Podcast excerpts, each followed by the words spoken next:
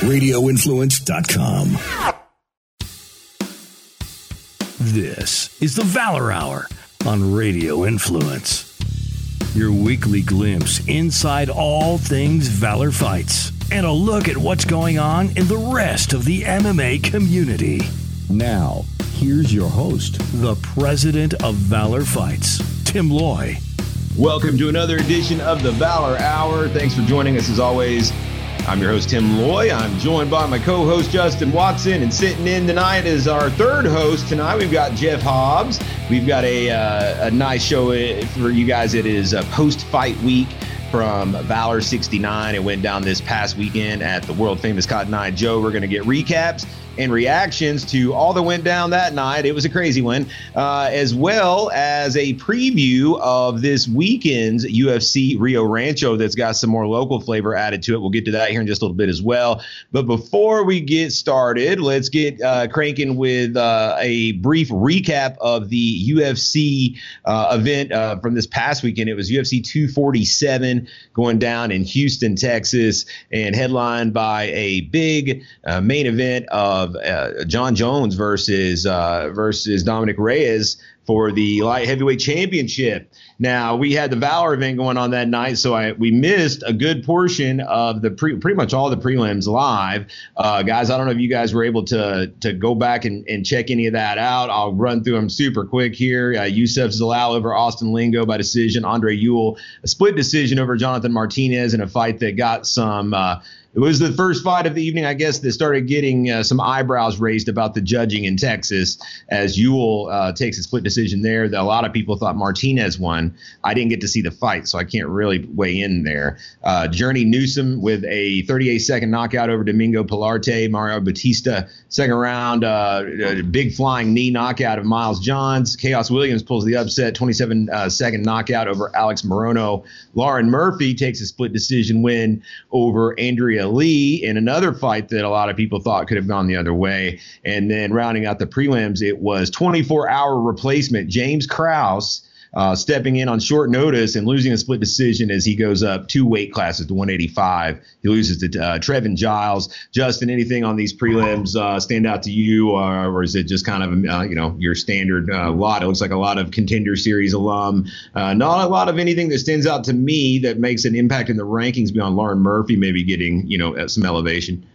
Yeah, not too much other than James Krause just showing massive balls you know, stepping in up a weight class, like you said, 20, 24 hours notice, um, and you know, almost fucking finished the fight in the first round, um, and then you know, arguably could have won the third round too. So, um, those uh, that was the biggest takeaway for me was just uh, James Krause, you know, continuing to to show how how he doesn't give a fuck about you know, nothing. He's ready to fight. Yeah, man. That's uh, that was that was stand up thing, and then uh, ended up netting him a new contract. I read as well. Mm-hmm. Moving on to the main card, uh, I thought a bit weak. Uh, for a pay-per-view event, uh, starting us off, it was Derrick Lewis, the hometown guy, gets a unanimous decision win over Ilir Latifi, who is moving up to heavyweight for the first time from light heavyweight. And I, you know, if, if, I had to bet on that fight, I would not have guessed that it would have gone to unanimous to a decision. Period. I would think one of those guys would have knocked the other out, but it was uh, a decision, and uh, Lewis gets the win. Uh, Latifi not a bad. Uh, Latifi didn't have a bad showing for himself, really, uh, though, and, and showed that I think he can compete at heavyweight. Uh, Dan Ige takes a split decision over Mirsad Bektic in a, in a good fight.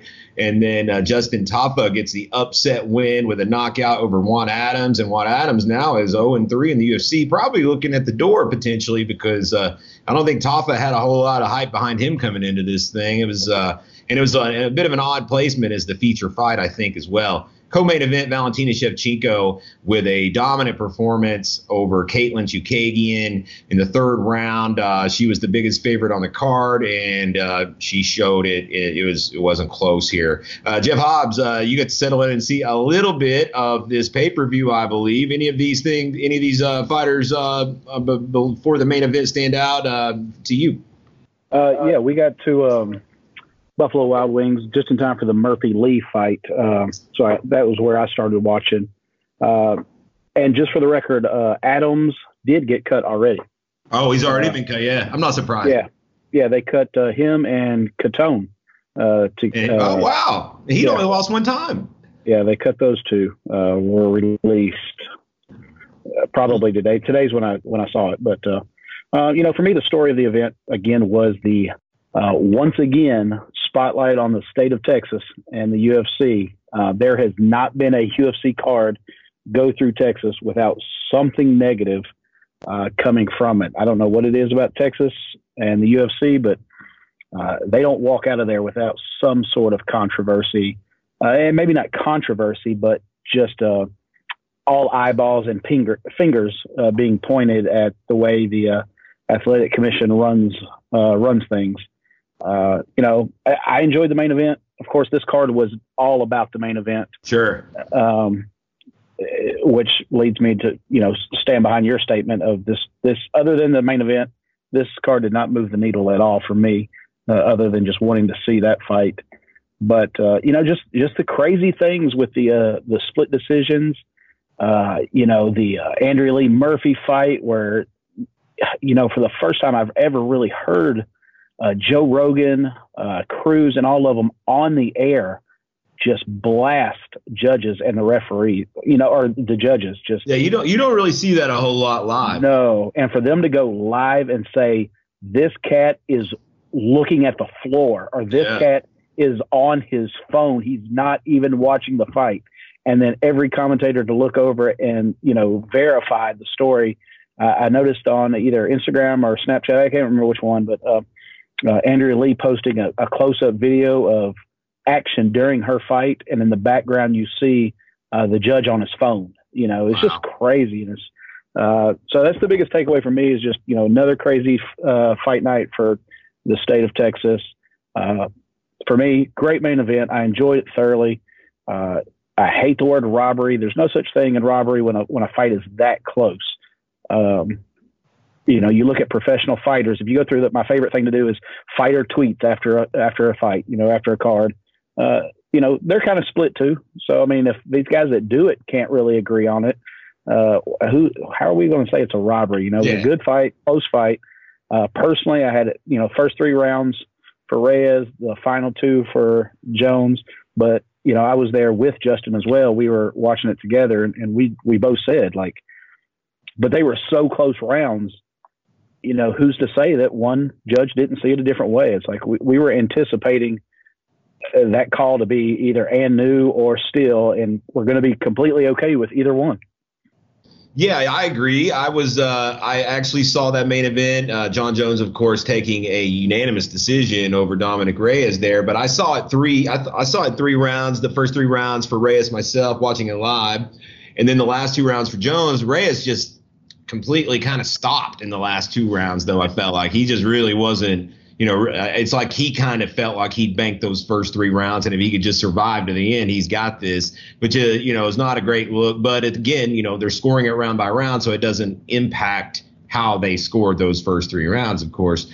Uh, you know, I don't think it's a robbery. I, I I thought it went the other way, but again, when they announced it, I wasn't like shocked or mad. I was just like, ah, yeah, they gave it to Jones. I guess one round they saw it a little different than me, you know. So it was uh, it was certainly close. I thought that uh, Reyes fought very well. I thought he fought uh, much better than I expected. And you know, Vince Ferrara and I have a radio show here in Knoxville on Wednesdays. And we were talking about uh, that on this episode that you know, well, actually, last episode we were previewing this show. OSP had gone out and trained with Dominick Reyes, and uh, when we had him on the our first episode of the radio show, he said he thought Reyes was going to win. He thought his striking would be too much. He was too heavy-handed. On and me and Vince afterward were like, "Man, do you think Vince is right?" And we're like, "No, no, no, no. He's he's not going to be Jon Jones." But he actually he actually uh, looked his striking looked great, and, and he really pressed the action, which was you know not a lot of people just get after Jon Jones like that right at, right off the rip, and so uh, I think that that was something that Jones is not really used to. He's used to being the guy to kind of dictate things early.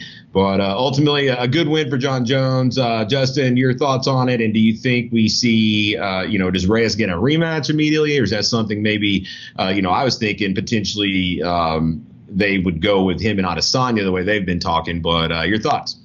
Yeah, so we were talking last week just about um, you know whether the card was worth the price or whatever. When we got to Buffalo Wild Wings, I think it was like 9:30 and they were already on a two-hour wait. So I mean, people were packing it out just to come see this fight. You know, we, we like we've said, it was all about the main event, but um, I think the interest was definitely there for it. Uh, the Derrick Lewis and Latif, Latifi fight was kind of interesting to me. You know, Latifi kind of tossed him around a few times. Yeah.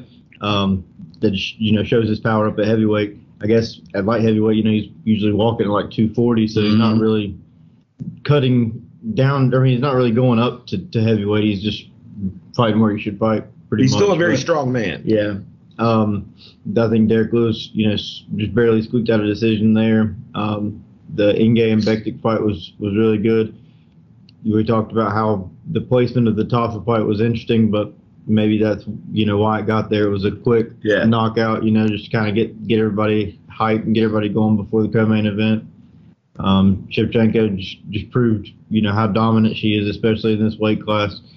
Uh, she hit a spinning wheel kick at one point in the fight that was just one of the most beautiful things I've ever seen, just like right across the jawline. Um, you know, just completely dominant. Um, and, you know, as far as the Jones and Reyes, I had it the first three for Reyes as well. Um, but when you when you start looking at like breaking down the stats and stuff, you know, um, part of it is is the striking accuracy, and and Reyes outlanded him, you know, ten punches around or something like that for the first three rounds, but the the accuracy was way lopsided. You know, Reyes threw three times as many punches and landed a few more than Yeah. Jones. You know, so um, it was somewhere in like the thirty percent accuracy to like sixty percent accuracy range. Plus, Jon was the one coming forward the whole time. You know, defense plays a factor too. Um, and I, I think you know that should be looked at when judging. I had it for Reyes, but um, you know I don't think that I definitely could see it going either way. Some of the scorecards were crazy to me. One of them was 49-46, only giving Reyes one round.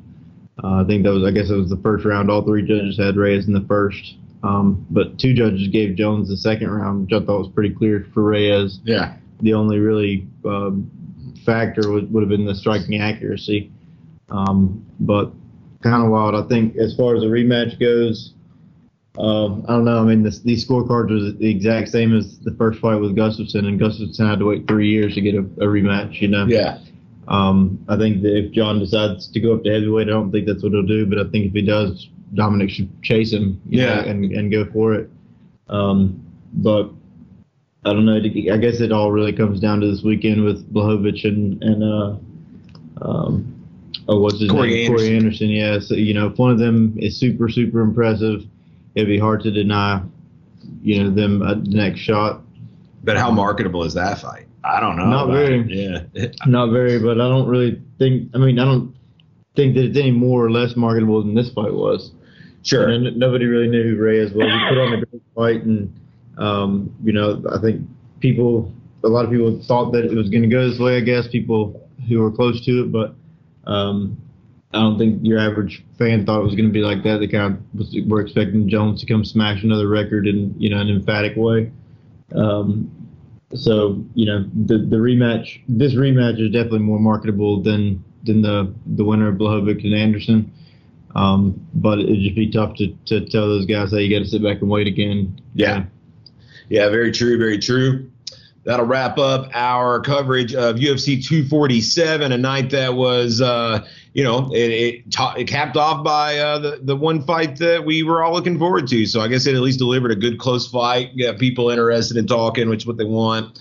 Uh, before we end the show, we'll look into this week's UFC card. But before that, let's dive into uh, what y'all came for. It is the Valor 69 recap and review. Of course, Justin has been keeping a tally of our picks panel. Uh, that we uh, run each quarter here with Jeff Hobbs, Greg Hopkins, and Paul Teague. And uh, before we get into this recap, uh, Justin, get us up to speed at where we were coming into uh, the week. So coming into this week, um, Hobbs was up 19 to 19 and four. Greg was 18 and four, and Paul was 16 and six. Okay, so Jeff comes in with a, uh, a lead over our uh, our defending uh, multiple time champion Greg Hopkins. I'm waiting on somebody to unseat his ass. Uh, and of course, we had an 11 bout card. Uh, the we are supposed to have 12 bouts. The Cole Farrell fight.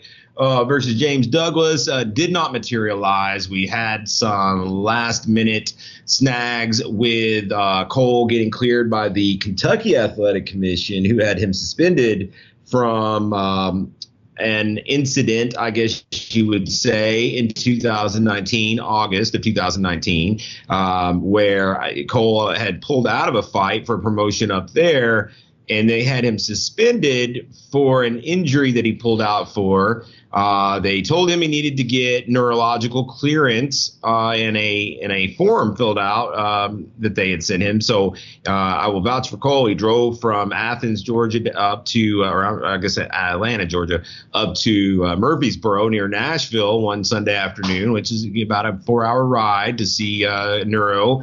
The, they filled out the form and cleared him, and then a couple days before the fight, Kentucky said that that wasn't going to, to suffice and that he needed to get or orthopedic uh, clearance. Uh, he was able to set up an appointment with an orthopedic uh, specialist Friday morning, the day of the weigh-ins, in hopes of a quick clearance. And unfortunately, without a current MRI, he could not get that done. And there was no way to get the MRI turned around fast enough to uh, satisfy Kentucky's commission's uh, uh, demands. Not that it would have mattered because they had already left the office before their deadline anyway. So uh, ultimately, Cole was n- unable to fight. Uh, James Douglas unable to fight. No fault of his. He uh, did everything he was supposed to do, including drive to Murfreesboro himself to see the same neurological specialist to get clearance for this fight. So, um, you know, hopefully that's something we can uh, see down the road. Hopefully Cole gets his issues with the Kentucky Commission squared away, which it's odd because Cole is not even a licensee of the Kentucky Commission. Cole has never stepped foot in Kentucky, nor has he fought in Kentucky. So to be suspended by a state that you are not licensed by is certainly um, something I'm not yeah, shenanigans even. Yeah something that i can't really wrap my head around honestly. So uh, yeah it's kind of a you know the bureaucracy of the whole thing is uh, tough to get around. And ultimately uh, the tennessee athletic commission is part of the abc which kentucky is as well. And they they pretty much you know they just defer more or less. If if another commission has a flag then they're just not going to mess with it until they lift that flag. So hopefully cole is able to uh, get that squared away and maybe compete on this march 28th card down in Soddy Daisy. Uh, moving on to the fights that did take place, though, uh, we started off with catch weight 140 pounds K1 Rules Kickboxing. These guys took this fight on really short notice. Props to both of them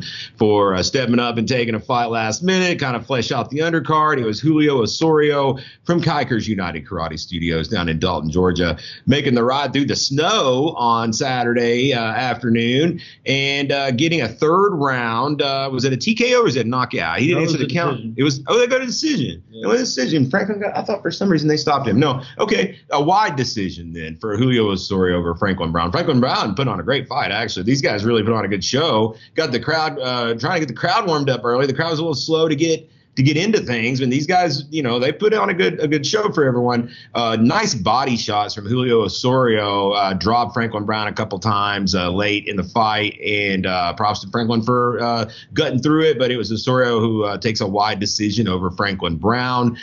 Jeff, your thoughts on this opening one? it was a it was it was a tough crowd to to open to, but these guys gave it their all.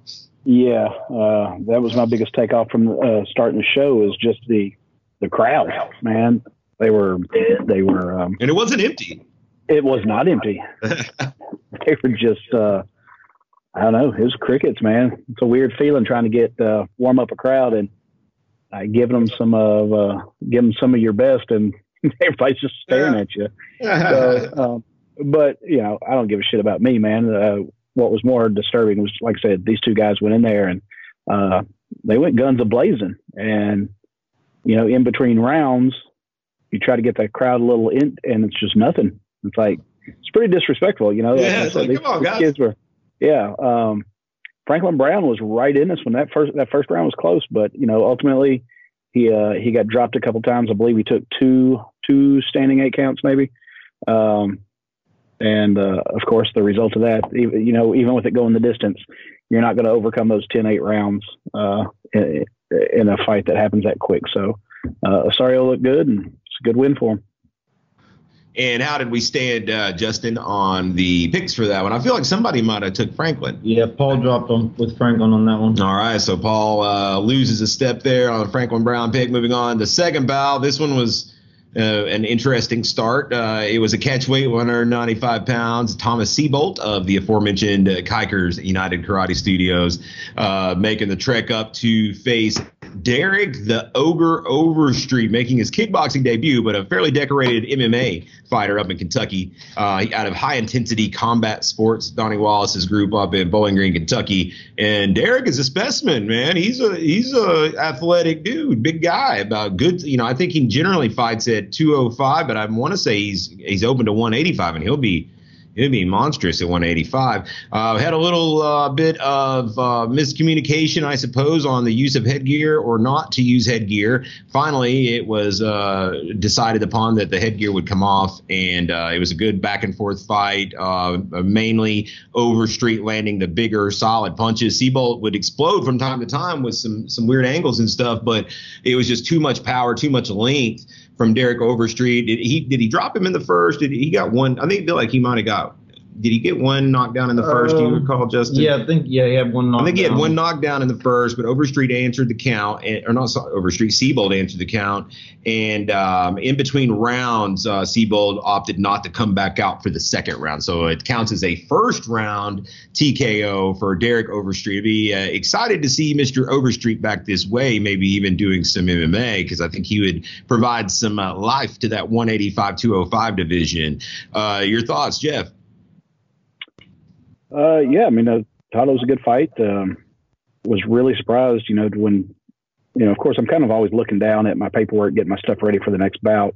Uh, and I figured in between rounds is the best time to look at my paperwork and uh, do stuff like that, you know, only to look up and see the referee waving off the fight. So it's like, you know, what the hell just happened? Um, but I guess uh, it was just a little too much for uh, Mr. Seabolt. Um, go back to the drawing, go back to the drawing board and, uh, see what uh, what the problem was, and I'm sure we'll see him again. What is uh, scores on that one there, Justin? All three for C or for Overstreet on that. Oh, clean sweep for the panelists. Final kickboxing bout of the night, Muay Thai rules. Catch weight 160 pounds. Derek Smith out of the Lee Kickboxing Academy, the Lee Kickboxing Academy, Beattyville, Kentucky, uh, takes on Garrett Sharp of KMAA, a guy that we've seen a lot of in MMA, but this was his first Thai fight. And, uh, you know, he had a good accounting for himself. But Derek Smith, as we mentioned last week, is the specialist in this kind of stuff. You know, Derek is you know, he and Zach Fox and those guys, they live this shit, man. Like they're some Muay Thai motherfuckers, you know, like they love this shit.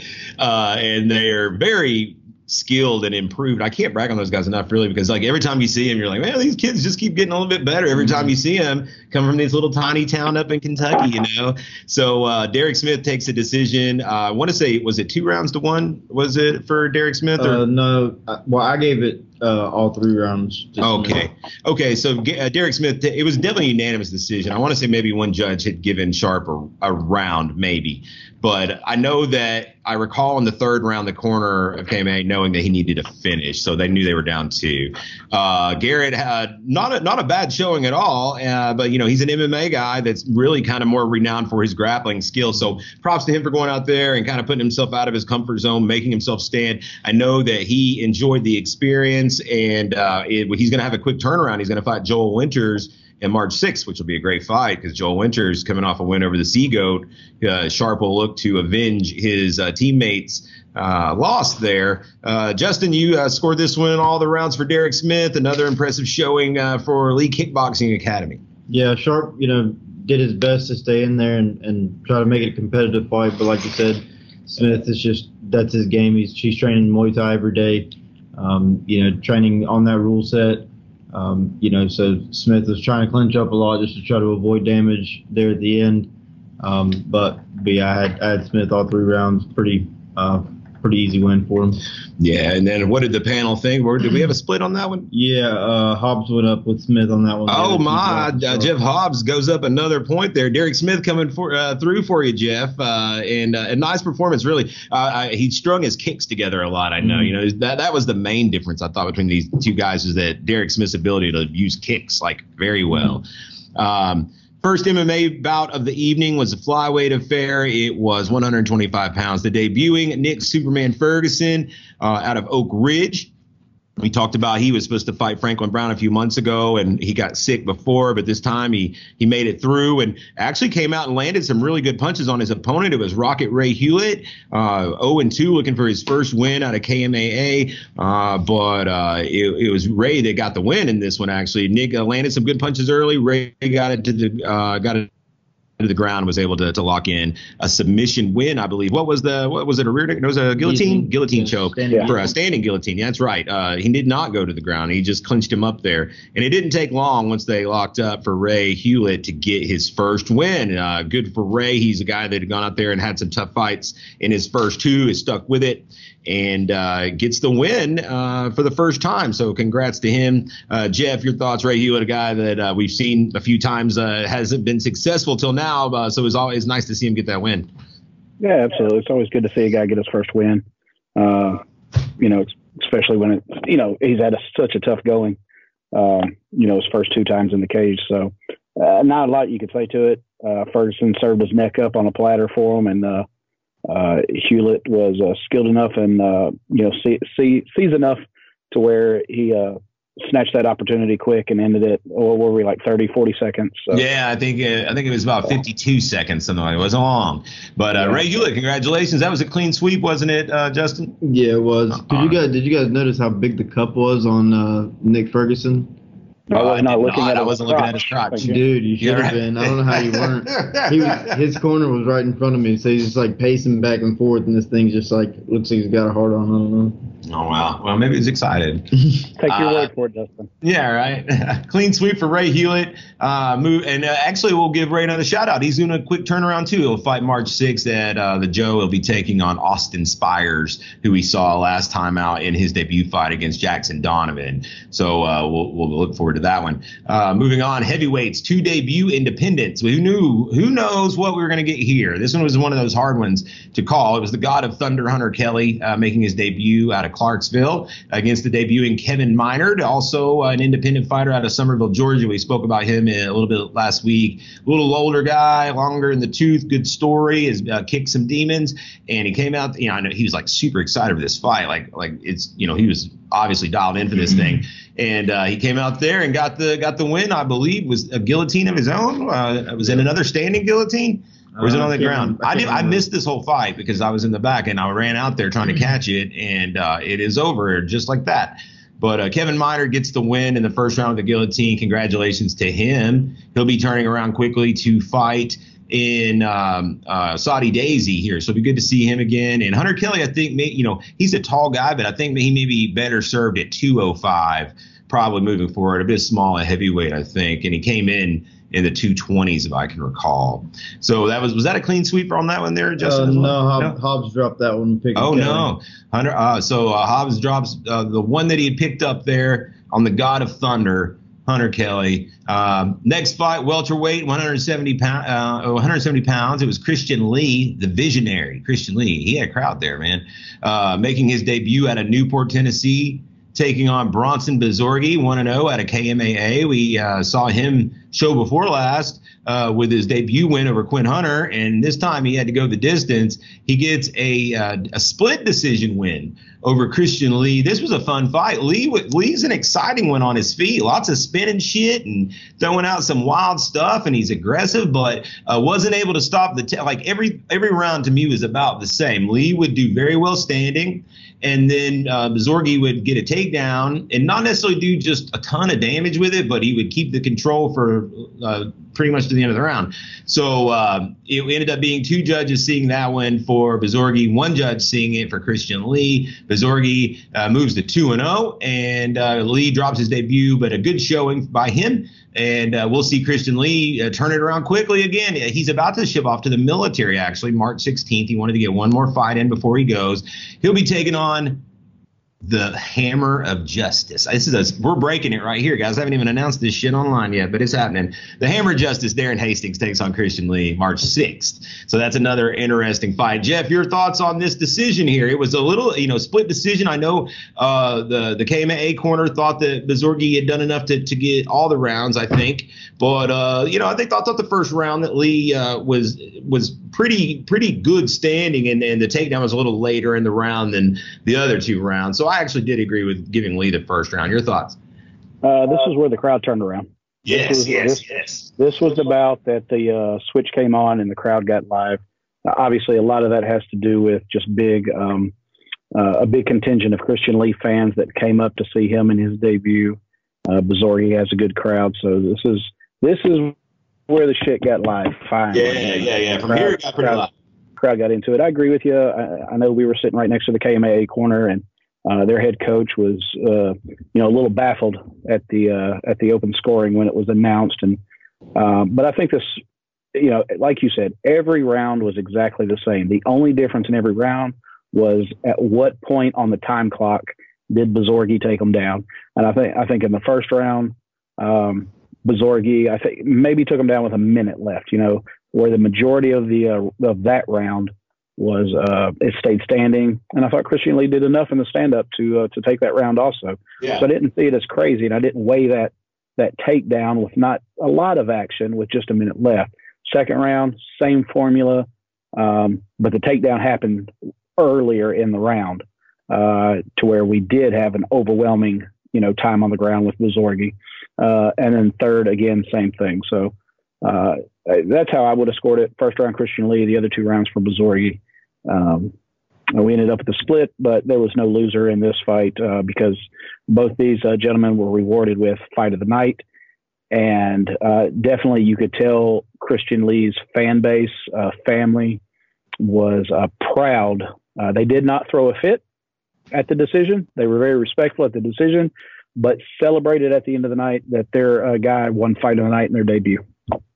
I'll be interested to see how him and uh, Hastings goes because uh, you know that's another guy that one has to imagine is going to probably want to grapple with him. You know, so we'll see if Christian Lee's able to kind of shore up that takedown defense and implement that uh, unorthodox striking.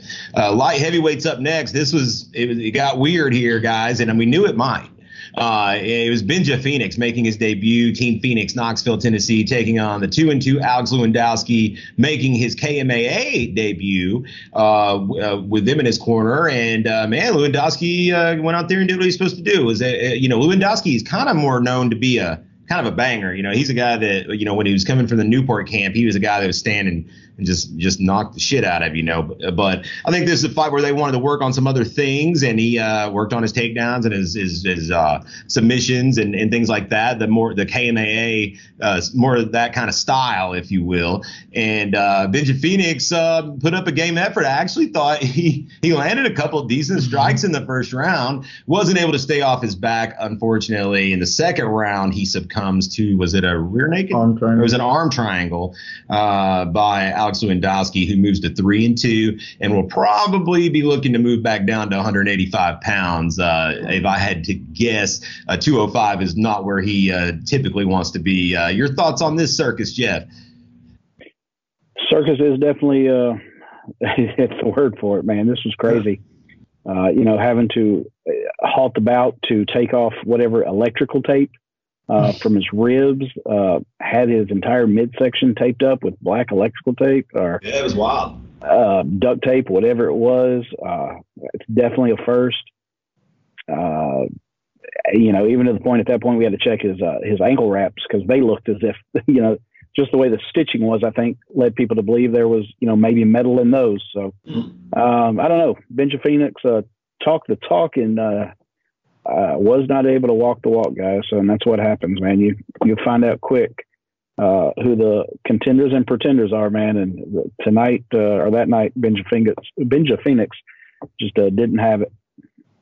Be interested to see if we see Benja Phoenix back again. And I'll give him uh, props for being game. You know, he came out there. I mean, he wasn't he wasn't timid. He came out there to fight. He just, uh, you know, I think he realized maybe after this that you know you've got to really kind of have some good training behind you to to to do what he want the achieve the the heights that he initially came in wanting to achieve. And but props to him for getting in there, and I hope that he he's, he gets back in there. You know, I think he, he weighed in at like 196, so you know 185 is probably where he needs to be too. Uh, Justin, was that all all three for Lewandowski, I'm guessing. Yeah. All right. Uh, the amateur main event, lightweight uh, ladies, 155 pounds. The Mare Bear, Mary Rosenbeck, always a pleasure. One in five. She comes into this one to take on the debuting Rebecca Alcorn out of KMAA. This one went all three rounds, and it was a unanimous win for Mary Rosenbeck. Very active on the feet, uh, constant constantly throwing punches. You know, they may not always have been the most effective punches, but they were it was constant activity. And uh, you know, I thought that uh, Alcorn did a pretty good job of getting it to the mat at times, but uh, often a little too little, too late there to uh, get the decision for Mary Rosenbeck, who makes it two in a row now as she moves to two and five. Justin, uh, you scored that one for Mary. I think all the I think all the judges scored it. Uh, your thoughts on that fight? Yeah, it was a, a good fight for Mary. You know, she said had some tough ones, but you know, coming back on these last two, she said uh, two hard fought decisions where she had to you know show, show some iron and and push through some stuff. Um, but you know, pretty pretty dominant victory for her. Um, something to be proud of there. And uh, you know, also uh, props to, uh, to Rebecca Alcorn for getting in there for the first time. She did the slap grappling before her first MMA fight, and uh, you know, uh, I, I, know that she was very excited for it. She had uh, the fat heads were out there in effect again, which is always fun. Uh, but uh, ultimately, it was uh, Mary Rosenbeck who takes the victory. Congratulations to her. And we move on to the pro portion. We had three pro bouts. It was a lightweight uh, affair up first, and it was a decision as we all. Um, well, hold on. Let's go back to that last one. Who, what was the scoring on on on that last? Everybody one, went with Rosenbeck. Everybody went Rosenbeck. So clean sweep win. Uh, it was lightweights on the first pro fight. Jason. Jason Wolf, four and four, Striker Fight Center out down in Kennesaw, Georgia, taking on the two and two DJ Bowdit. Arthur Cisse in on short notice for his teammate Chris Wolf out of KMAA. This one went all three rounds as we expected, and it was Arthur Cisse getting the unanimous decision victory. Uh, I had the very uh, the first two rounds for Cisse. Uh, his takedowns were just he was able to get the takedowns, and Wolf wasn't able to really capitalize. But I what really um, I thought was the most uh, impressive was Cisse opening up his striking much more because most of his fights you see Cisse more of a grindy grappler centric type, but he really showed some uh, different dimensions with some flying knees and things like that. I thought Wolf started coming on in the third round. I gave him the third round, but it's a little too late uh, to to sway the fight his way. So Cisse uh, goes above the 500 line at three and two now. Uh, Jeff, uh, first fight to kick us off on the pro side. It was it, it was it was exciting exciting. Yeah, it was. It was a good fight. Um, I was really impressed with Cisse. Uh, you could see definitely the growth in him. Um, not just kind of a one-hit wonder uh, with his takedowns like you'd seen earlier in his career. Uh, Jason Wolf, regardless of his record, was a step up for Cisse. Yeah, a more more seasoned guy who'd been in there with a lot of good fighters.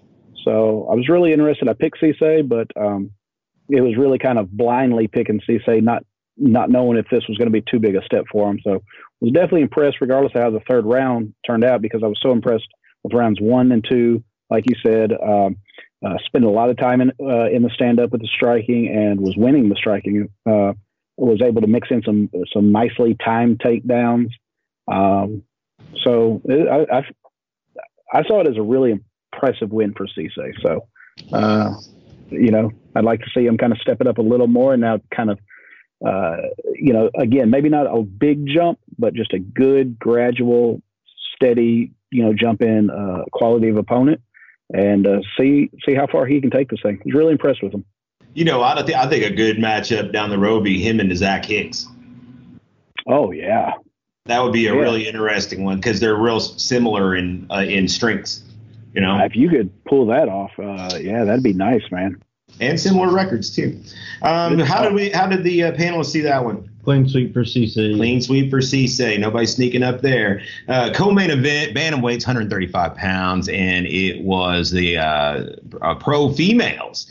And it was Bridget Chase uh, coming in from White Viper Martial Arts in Pittsburgh, Pennsylvania, the sister of Hope Chase, Invicta fighter, and uh, big knockout uh, for us last year. Uh, looking for her first win, though, in her second pro bout as she takes on Roadhouse Ricker, Christina Ricker, uh, coming in at two and three from KMAA. This one didn't last very long, but it was a lot of action in like the 50 seconds it lasted. It was like wild. It was, you know, they came out and they were immediately swinging. Ricker drops her right off the rip, and everybody's like, oh shit, you know, but then failed to really capitalize on it and, and keep pouring on the punishment. Uh, Chase able to get up to her feet and uh, eventually get her a takedown of her own and ends up uh, with the uh, rear naked choke, if I can recall. Was rear naked choke? Yeah, rear naked choke uh, on Ricker, who wasn't able to survive that one. And she drops to two and four. Bridget Chase gets her first win.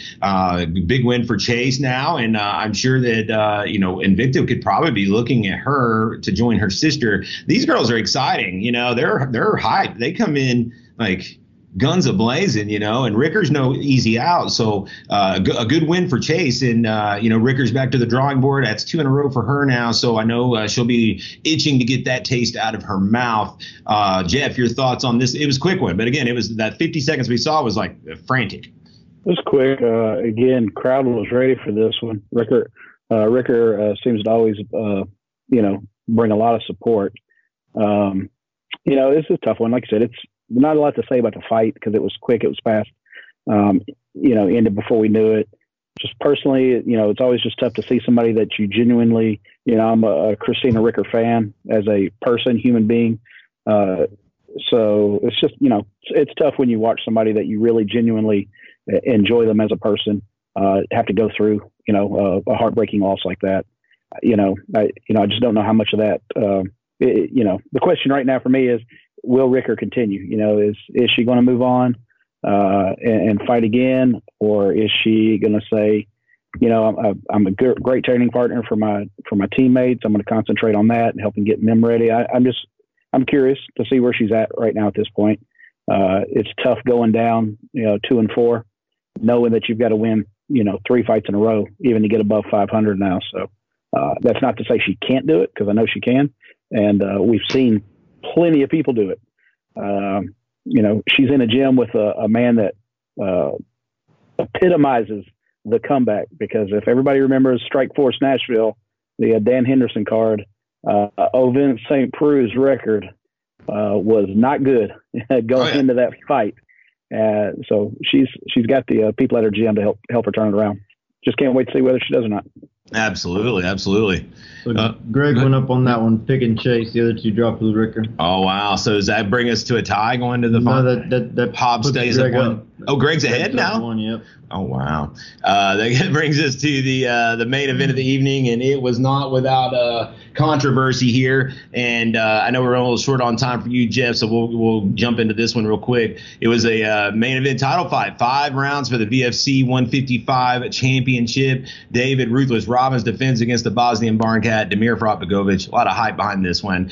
And uh, man, Demir had just what I would have to say one of the most outstanding performances I've seen from him uh, ever. You know, he looked so good, so crisp. Uh, you know, really landed uh, good, hard, solid strikes on the feet throughout the first two rounds. Um, whenever uh, they would go to the ground, David would threaten with submissions and would be close, but Demir would always navigate out of them. And it's kind of what I, how I said it would go in that regard. That you know, Damir is landing very hard ground and pound, swinging very hard, opening up, giving David the opportunities to try to go for some things, but wasn't able to to land what he wanted to land. Going to the third round, David's starting to fade pretty good. Damir gets him down along the cage and uh, starts delivering vicious ground and pound. Uh, one of the shots. Uh, there was a lot of like, you know, the turning of the head, and you know how that goes. And shots are starting to land to the back of the head. Jimmy's warning. David's still turning his head, so it's tough to, you know, measure those up. Finally, one lands. Jimmy calls an injury timeout. The referee at that point brings the doctor in, who says that David is unable to continue. And at the moment, they called that fight a TKO uh, TKO was it a TKO win, doctor stoppage for Damir and crowned him the Valor champion in a very dominant performance. Since then, we have been informed by the state of Tennessee Athletic Commission that call has been overturned and now it will stand as a technical draw uh, due to the fact that the rules state that if three full rounds have not been reached in a five round fight, uh, you cannot go to the judges' scorecards, which all clearly read that Demir was ahead after two full rounds, uh, to to determine the winner. And as such, the fight was stopped due to an illegal blow which you cannot be a winner um, with a stop with a stoppage being a, with a winner a legal blow if we can't go to the scorecard. So they call it a technical draw, a travesty honestly because Damir deserved a win in that fight. Uh, I know he's going to appeal that with the state of Tennessee, and we'll see how all that kind of shakes out. Uh, Jeff, uh, let's get to your uh, opinion on this. My first opinion is uh, me and Greg were tied after this event. That's but that's what I, I thought. I thought after that, the event because because Greg lost on this one, but after that last that's fight, right. Oh, okay. Exactly, but yeah, Greg yeah. picked Robbins, I picked Demir, right? But that would have that would have tied us because fight. of this ruling change uh, by the state of Tennessee. Oh yeah, you Tennessee. Now that takes my win away at the end because I was the only one that picked Demir out of our crew, and now that leaves me not tied. Um, oh, I thought Paul so, took Demir.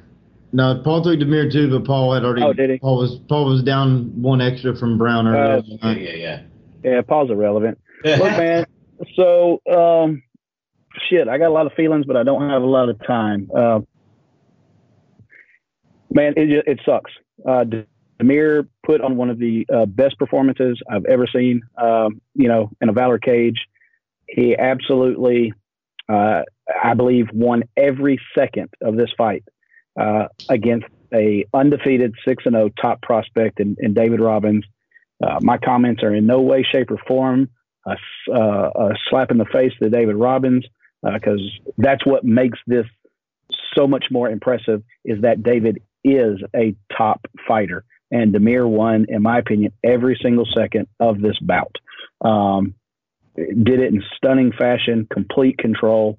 It absolutely sucks that this happened to him. Uh, when I heard what was going on, I think Tim, you'll vouch. My immediate response was, "This is sickening." I was literally sick to my stomach for everybody involved, from Demir even to David, uh, because we know David Robinson uh, is not happy that this turned out because David knows he lost that fight and he would never want to take a win or a tie that he in his heart feels. He, David knows that he was losing this bout. Uh, uh down to any flack that Valor might get, uh, thinking that they were in any way, shape, or form responsible for this change of decision, which they were not. So it was sickening for all involved that this is how it turned out on such a great fight, such a great uh, event. Um, I, you know, I, does the rule is the rule correct? Yes, the rule is correct as it is written. There's no disputing that in the rule. But in my personal opinion, because I've been through this before, I've been a part of an of an appeal on a foul, um, and I was told by the state of Tennessee when I went through mine was once that referee's decision is announced, you better make any changes before it's announced because once it's announced to the crowd, it is official and you cannot change it. And I had to go through a year long appeal process, um, uh, you know, for a fighter that I was managing at the time. So, regardless of it being wrong, my personal feelings are is that uh, that call should have been held and the onus then be on David Robinson, David Robbins to appeal the decision and state his, you know, state his case. Uh, that's really all I've got to say about it. Um, again, great fight, great performance by Demir. Um, and, you know, I don't know if we'll ever get to see this fight again or not. Uh, it just sucks that uh, such a great fight had to end this way. Absolutely. I couldn't say it any better myself. Uh, Jeff, I, I, know you've got to go here, so I'm going to go ahead and let you uh, let you skedaddle. Thank you for the time tonight, my man, and uh, we will catch up with you again as we get closer to uh, March the 6th. Yes, sir. I will see you guys. See, uh, see you, Justin. See you. Later, Bye. Justin, you were there cage side for this one. Uh, you had scored the first two rounds for Demir. Uh, they uh, they at that point the way that it ended it it felt like they were going to go to the judges scorecards uh, at that point, but the rules say otherwise. Uh, kind of a, just a messy situation overall. Yeah, um, it's crazy. This, this, is the first that I've heard that they've overturned the decision. Oh shit! I, I, yeah, I had no idea. So. We just started informing all the parties here in the yeah. past 24 hours. It was it was kind of crazy when it happened. You know, um, commissioner walked by and I started to hand him my scorecard for the third round, thinking the fight was over. You know, mm-hmm. and uh, I never. I was right there where it, where it happened. Yeah. I didn't see uh, any any illegal shots. Really, I never heard Jimmy warn him. Um, you know, I thought that it was a TKO. Yeah, I thought we were done right there. Um, and then, like you say, then they say that they're going to go to the scorecards. then they say they're not going to go to the scorecards. Um, you know, I man, it's fucked up. I hate that for Damir. It's, that was like y'all both said, you know, dominant performance, and you know, there. I think everybody's still going to see it. It's still, it's not going to hurt him as far as uh, the no contest goes, but um, you know, when you work that hard for it, you want to you want the acknowledgement for it at least. You know, that should definitely shouldn't be um, a no contest. I, I don't know. I don't know. I mean, if man, it's hard to say that.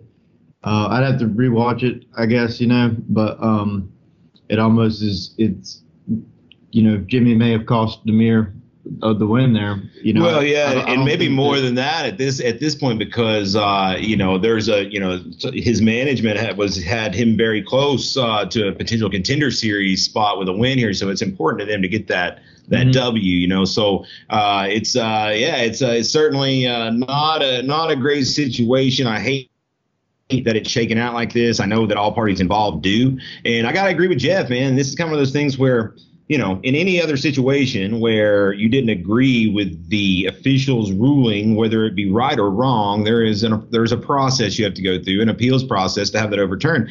And you know, referees miss calls all the time. I'm not saying just with us. I mean, there's hundreds of fights around the country every uh, every week, you know, and mm-hmm. uh, there's fight there's calls missed regularly. And uh, if it doesn't go your way, there just there's a certain procedure that you have to go through in order to have that overturned from the uh, original decision. So, uh, yeah, I, I, I, don't like the way that this is being handled personally, and uh, hopefully uh, the uh, rational minds will prevail in the end. Um, and so uh, Jeff was and, and Paul took. Damir, and and we're going to honor that. That's what I was going to yeah, say. we're going to yeah. honor that. We're going to honor that as a win. Which we're and where does that put us at? so that that brings us to a tie at the end of the night with Hobbs and Greg, and uh, Paul's down one. And Paul is down one. So, uh, you know. So overall, though, Hobbs is still in the lead because he was up one going into this week. Okay. Um, because because of their tiebreaker last week. Okay, so he's still up one going into March with two more events to go. Uh, that'll wrap up Valor 69, and uh, I'm still going to give a congratulations to Damir Propagovich for just, man, again, I just can't state enough what a what a very stellar performance from from him. Looked very good against a very good, very talented David Robbins. It was absolutely a, a next stage worthy performance. Mm-hmm, you know, yeah. like it was it was a um, it was a submit your your name as as a top contender in the region. Yeah, for sure. You know, over somebody who's who's also believed to be a top contender. You know, absolutely. Um, to dominate him like that was was very impressive, and um, it's like you said, it would be a travesty for him to get that taken away from him.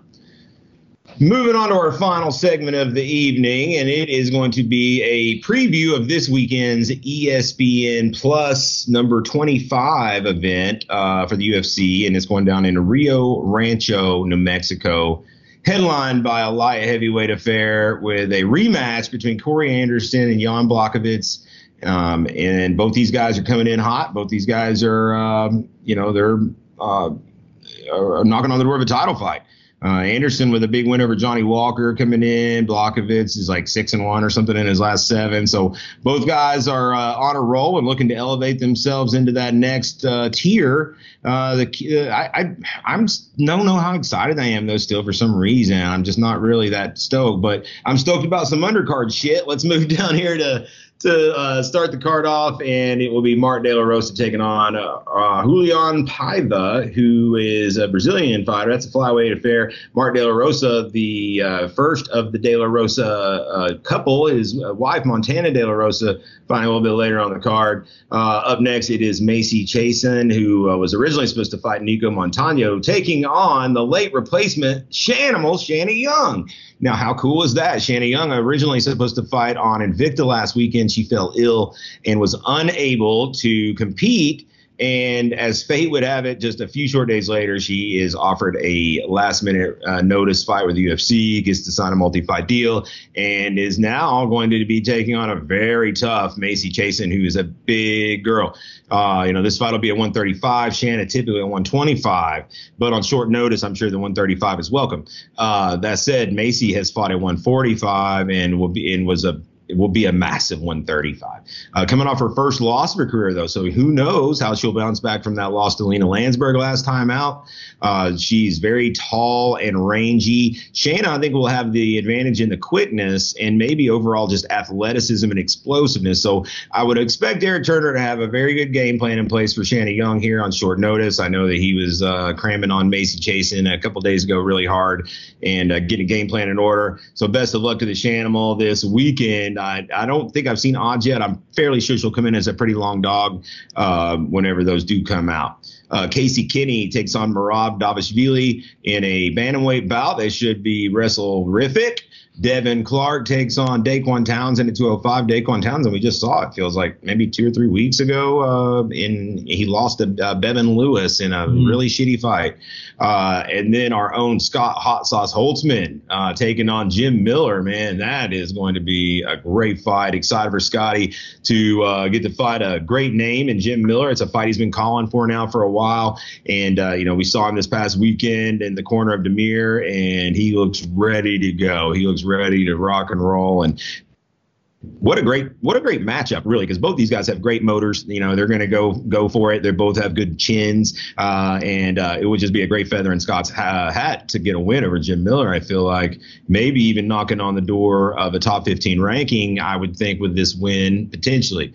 I know that's he's wanting those bigger fights Next up, John Dodson takes on Nathaniel Wood in a fight that I think that'll be really good action at 135 pounds. Rounding out the prelims, it is Tim Means, the Dirty Bird, uh, taking on Daniel Rodriguez, 10 and 1. Justin, your thoughts on the preliminary action? A lot of local mm-hmm. Tennessee flavor. And had OSP uh, stayed on this card against Ryan Spann, we'd have three from yeah. Knoxville. yeah, um, I'm you know I'm super looking forward to, to Shanna's fight. The odds are up for her. Okay. Like she's uh it's got Macy Chiasson at uh, minus 700 with Shannon coming back at yeah. plus 500. Yeah, so she'll be the biggest dog on the card. Yeah, Macy's, you know, ranked number 12 in the UFC. Um, so it's a huge opportunity. If Shannon comes in there and, and, takes her out, I mean, you know, she basically goes from, you know, uh, free agent to top 15 in the sure. UFC overnight. Um, so that's it's going to be a, a big step up for her. You know, I'm sure she's going to be prepared and ready to go. And uh, coming off, you know, it's a short notice fight, but like you said, she's coming off of a fight camp. She was supposed to fight last week, and um, she probably had only been home for maybe 48 hours when she got the, the, the phone call, you know, so she couldn't really put on much weight or get out of shape in that time. Um, so I'm looking forward to that one. Casey Kenney and Dvalishvili is going to be interesting. Dvalishvili is a beast, but Casey Kenney, you know, it's he's hard to bet against. Yeah, man, he's good. Before. Um, Scotty, I'm looking forward to Scotty's fight too. You know, saw him uh, this weekend and he looks looks big and yeah, looks, looks, ready. Looks ready to go, yeah. man. He was intense, and um, you know, I kind of feel bad for Jim Miller. He's getting long in the tooth there, but um, I think Scotty Scotty can make a little name off of him um, if he comes out and puts puts up a dominant performance mm-hmm. and, and, really you know gets it gets it going. Um, John Dodson, man, it's a guy that's uh, you know never really hit his potential. You know, he came in. He, I think he won the Ultimate Fighter at 135, and he's a is a really should be a 125 but now he's back up at bantamweight again. He's like five foot two, um, you know, just super athletic mm-hmm. and um, just never could pull it together, never get you know string together a bunch of wins. Um, so he needs to needs to get one here at home too. It's in New Mexico, mm-hmm. you know where he trains out of and everything. So uh, he needs to come out and, and look good. Um, it looks like he's a he's the underdog uh, Nathan Woods at minus, uh, 170. Yeah, Woods good prospect, man. He's a really good grappler. Yeah. Main card action kicks off with a fight that I think will, is kind of sneakily flying under the radar. This one could be a lot of fun. Yancy Medeiros, uh, the Hawaiian fighter, all action, who's going to come out there looking to bang against a guy that is, is, is subject to do the same in Lando Vannata. That, that fight, I think, is a sleeper for potential fight of the night. Brock Weaver takes on Rodrigo Vargas uh, in a fight that I'm a little disappointed to see on the main card when Scott's down there on the prelims against Jim Miller. Uh, Ray Borg uh, takes on Rogerio, Rossi, Rogerio Bontorin and he is a 16 and one flyweight out of Brazil. Ray Borg, of course, uh, you know, former title challenger here. Uh, Montana De La Rosa, we spoke earlier about her husband, uh, Mark De La Rosa. He opens up the card, so she'll be a little bit later on taking on the Italian Mara Romero Borella. And then in the co-main event, now this one should be this one's going to be a circus, honestly. Uh, Diego Sanchez uh, the Dream, and fighting at home in New Mexico. Make sure they see the walkout. I'm sure it'll be good. Taking on Michel Pereira, who uh, I mean, he's a he's a puzzling one. Uh, he's he's fun to watch. You know, last time out, he took on a guy. Man, I can't remember the guy's name right off the top of my head, mm-hmm. but he was very heavily favored. Everybody thought he was just going to kick the guy's ass. The guy, you know, the guy came in uh, on very short notice wasn't near the athlete that uh, is. And uh, Michel, I mean, he's been on like some crazy performances, like mm-hmm. crazy spinning stuff and rolling around the cage and just uh, the capoeira shit, you know, mm-hmm. like doing backflips. But he also expended a lot of energy. Like he was beating the shit out of that guy too, and probably could have finished him in the first round, but was so intent on putting on a show and clowning him that he completely gassed mm-hmm. out and ended up losing that fight. So uh, who knows what you're going to get here, but I can guarantee you it'll probably be entertaining. Uh, and then, of course, the main event, as we mentioned earlier, Corey Anderson, Jan Blachowicz, uh, in a fight that could have title implications. I see more like the winner getting like Reyes, maybe, and then like the winner of that kind of maybe getting the next shot at Jon Jones. Uh, main card here, uh, Justin, what do you think, man? I mean, it's. I'm kind of whatever, I guess, but like uh, after I see Scott and Shannon fight, I may be a little winded. Yeah, um, I'm with you on the Yancy Medeiros and Lando fight. That could be um, could be a good one. Um, you know, Lando's we talk about him a lot. He, you know, he was came in with a lot of hype and um, never really has has uh, you know lived up to right. it. Um, and Yancy Medeiros is is a wild one. You know, he's gonna be hard to um, a hard one to, to put on a good performance against. He puts on a good pressure and um, you know throws a lot of punches. Nothing too too hard at one time. You know, just, just stacks them mm-hmm. on you. Um, so that'd be a fun fight. Brock Weaver, you know, came off the the contender series and yep. he was a fun personality on there. I guess they're they're gonna try to push him uh, for that reason, but um, you know, like I said, I, I don't definitely don't think he should be up there above Scotty. Um, Ray Borg, be good to see him back. You know, he's had a kid that's been going through some stuff over the last couple of years, and uh, he's fought through all that and, and getting to come back and fight again. Um, the Diego Sanchez fight's going to be a nightmare. I don't. I, I feel like he's going to get hurt real bad. I mean, he's a he's a really small welterweight. Yeah, and this guy's like a massive. He's a Hulk. Yeah. Yeah, he's massive, and he missed weight last time. Um, Diego, Diego ain't going to guess though. No, Diego said that if he misses weight, the fight's off. Oh wow! It doesn't matter what he misses weight by. If he misses weight at all, yeah. the fight's off. You know, he's been doing this for too long. He said he's worth more than that. Um, you know, if he's going to compete and, and take the damage, it's going to be yeah. fair rule set, yeah. I guess, or whatever. So uh, more power to him, I guess. I don't know. That there might there should be odds on whether Pereira makes it. right. Yeah, I mean he's a beast. He's a big guy. Yeah, and Diego is a small welterweight. Yeah, and he throws those kicks, man, just like you know some of the sh- just the the rear rear foot front kick mm-hmm. that he throws up so quick and and the height difference. You know, it's going to be a nightmare. But um, whatever. I guess Diego's Diego's not with Jackson's anymore. He's still, I guess, in New Mexico, but he's not with Jackson. He's doing his own thing. Yeah, he's just doing his own thing, being crazy as hell. And, um, he might pay for it. Um, the main event, you know, this is a rematch. The guys fought about four years ago, and Corey Anderson won a decision in that fight, I believe. Um, you know, I think the the I'm looking at the rankings now. It looks like uh, Glover and uh, Ozdemir are both ranked ahead of him. I think Glover has a fight coming up um, already scheduled. I don't know if, if Ozdemir has anything scheduled or not. Um, but, or actually, let's see, no, maybe not. Anyway, I think these guys are they're they're up there in the top five, you know. Mm-hmm. Um, so I'm trying to see who's who's above them that Jon's probably already beaten. Um, you know, so I guess they're five and six. I can't think of who who else who else it is, but I think Jon's already beaten you know the guys. Yeah, I don't think there's a lot of fights that are that sexy for for Jon Jones still. Without like you know the Adesanya, there's some trash talk at least, and maybe maybe we could see that. But yeah, to me, there's not a whole lot that that excites me. Yeah, the the size with, with him and Adesanya, I think is just. I don't think Adesanya is, is nearly big enough to be able to handle him. Mm. Um, but but yeah, I, don't, I don't, also don't think he's going to be sitting on the sidelines either. You know, he talked about the winner of this one fighting the winner of Reyes there isn't another contender. Yeah. You know, if Reyes doesn't get the rematch, if, if Reyes fights one of these guys, then there isn't anybody.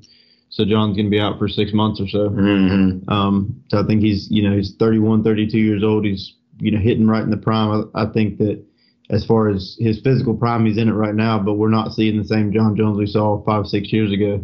He's not the same animal he was. His defense is, is amazing and getting better all the time, I think, but his offense is, has slacked off a lot. Um, I think he just needs to be active. I think over the past five or six years, you know, he just just the inactivity may have gotten to him. Um, I don't know, and it's you know it's a big thing to say he's you know he just broke the record for the most title wins in UFC history. We've heard champions a lot of times talk about that. You know, once you get the belt and you know everybody's coming for you, just you don't have the same drive. You know, as when mm-hmm. you have a goal that you're fighting for. Once you get it, it's just kind of like, well, now what? You right. Know, I'm here. I've reached the top. There isn't really anything else to to do. Um, needs to be um, something to excite you at the very least. Right. Yeah. yeah. And um, you know, I think it'd be cool to see him run that record up to 20. And I don't think anybody would ever catch that. But um, if he keeps fighting like this, I mean, eventually he's going to get knocked off. I feel like. Yeah, I can't disagree with that, man. You know, um, it's I I feel like uh, you know Jones in this last fight, he he showed that yeah, that what's the word? It's just like he's been he's been he was never really fazed. It didn't seem like he he's just like he finally like realized, well, this guy's going to give me a lot more than what I probably realized. I'm going to have to kind of step it up a little bit, and he brought it, you know, a lot later than than he than he generally does. Uh, fight of the night on this one, man. Which which one are you the most uh, excited for? All these. Fight of the night. I guess I'm most excited to, for Shannon for the opportunity for mm. Shannon. You know, um, for that for that deal. I think the fight to look out for is going to be the most entertaining. I think it's probably going to be Scotty and Jim Miller. I think it's a perfect opportunity for Scotty to really put on a, a, a big performance. You know, they got similar styles, and um, I think Scotty's boxing. You know, he's just, just a little younger, a little fresher, yeah. hits a little harder, moves a little quicker. Um, so I think that it's going to end up on its feet a lot. Not I think the wrestling's going to kind of you know whittle itself out, but um, I think Scotty has a, has a chance to get a nice knockout over a super durable Jim Miller you know, that'll that'll definitely put some spotlight on his name. Yeah, I don't see this that being a boring fight. Both those guys really bring it. They're going to press the action. They got a good pace and they're and and they got a good motor and good cardio. So I really uh, would have to agree with you there. That's got a, that's a front runner for my fight of the night. I'm excited to watch Shanna in action too. That is a uh, massive opportunity for her to go in there and kind of you know make her name at the expense of uh, the tough winner uh, Macy Chiasson. On the main card, uh, I feel like uh, just more than anything, I think that Sanchez and uh, fight is just going to be something I definitely watch just because I, I, feel like something crazy is going to happen um, no matter what. So hopefully it does go down and uh, he doesn't miss weight and we've got a fight. Uh, man, I guess that's it. Uh, that's uh, that's the UFC on ESPN Plus 25, Anderson versus Blachowicz. We will recap that next week as we start to dive into the uh, previews and uh, interviews and whatnot for the Valor uh, 70 card, which will be coming up March the 6th from the world famous Cotton Eye Joe. We got the return of Tank on that one. Steven Wilson Jr. Uh, will be taking on uh, the Jared Short, returning to action from Kentucky. He's been out for a minute, but he's seven and one, so uh, big step up for Tank. We'll see if he can hold serve and keep that record undefeated. We'll dive into that in the coming weeks. Uh, for my uh, partner in crime here, Justin Watson. Thanks so much to Jeff Hobbs as well for joining us for the recap. I'm Tim Loy signing off till next week. It's the Valor Hour. Peace.